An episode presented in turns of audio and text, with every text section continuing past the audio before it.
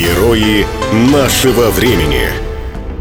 Бэнкси – загадочный английский граффитист. Его рисунки, выполненные трафаретным способом, это всегда символические высказывания по социальным проблемам. Среди них пороки общества потребления, безвинные жертвы войн, глобальное потепление и многое другое. Бэнкси сделал то, что ранее не удавалось ни одному стрит-арт художнику – вывел граффити на уровень искусства. Его первые работы появились на улицах Бристоля в конце 90-х годов, и с тех пор никто так и не узнал, кто именно скрывается за псевдонимом. У него нет авторских прав на свои работы. Анонимность стала неотъемлемой частью образа художника. Работы Бэнкси обнажают самые острые социальные язвы – нечестную политику, потребительство, вооруженные конфликты и столкновения. В 2015 году Бэнкси побывал в лагере беженцев джунгли во французском городе Кале, откуда беженцы стремятся перебраться в Великобританию. Так на стене рядом с палатками появился Стив Джобс, создатель Apple, в своей черной водолазке с мешком за спиной, держа в руке старую модель знаменитого компьютера.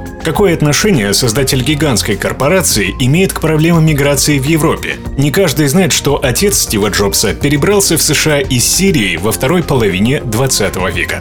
Не менее пронзительно смотрится картина, оставленная на стене университета Сорбонны. Респектабельный джентльмен угощает собаку косточкой. У собаки отсутствует лапа, с обрубка капает кровь, а джентльмен прячет за спиной ножовку. Так сильные заботятся о слабых за счет самих слабых.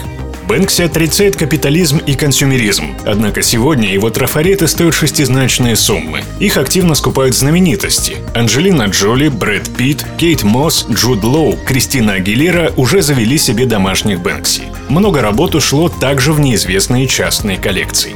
Но что такое современное искусство? Кому-то для восприятия нужно громкое имя художника. Кто-то видит или думает, что видит скрытый смысл в любом арт-объекте.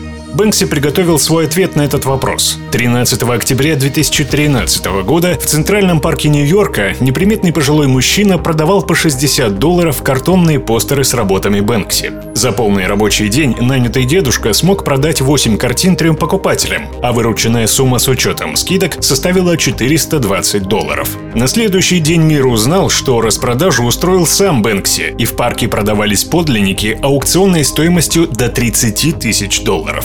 5 октября 2018 года на аукционе Сотбис была продана авторская репродукция популярной работы Бэнкси «Девочка с воздушным шаром». Когда сумма достигла миллиона четырехсот тысяч долларов, запустился встроенный в массивную раму шредер, и работа была разрезана на лоскуты прямо на глазах удивленной публики.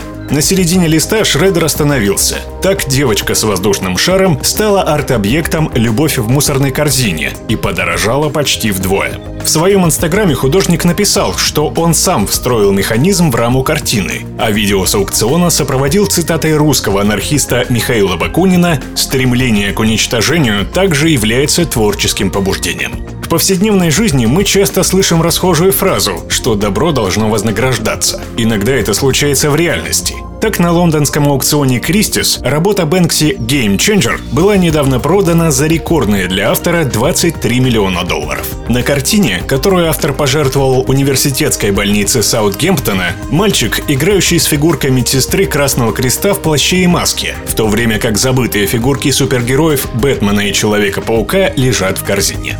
Личность человека, стоящего за феноменом Бэнкси, на сегодняшний день остается нераскрытой. Принято лишь считать, что он родился в 1974 году в Бристоле. Одна из версий приписывает авторство Бэнкси художнику-граффитисту Робину Каннингему, выпускнику публичной школы в Бристоле. Другая полагает, что Бэнкси — это Роберт Дельная, музыкант группы «Массив Этак». Сторонники третьей версии полагают, что Бэнкси — плод коллективного творчества. Кем бы ни являлся Бэнкси, его анонимность – вынужденная мера. Как только маска неизвестности будет сорвана, его работы перестанут быть голосом простых людей и превратятся в одиночный пикет. Как говорит сам Бэнкси, если вы хотите что-то сказать, чтобы люди вас услышали, вам нужно быть в маске.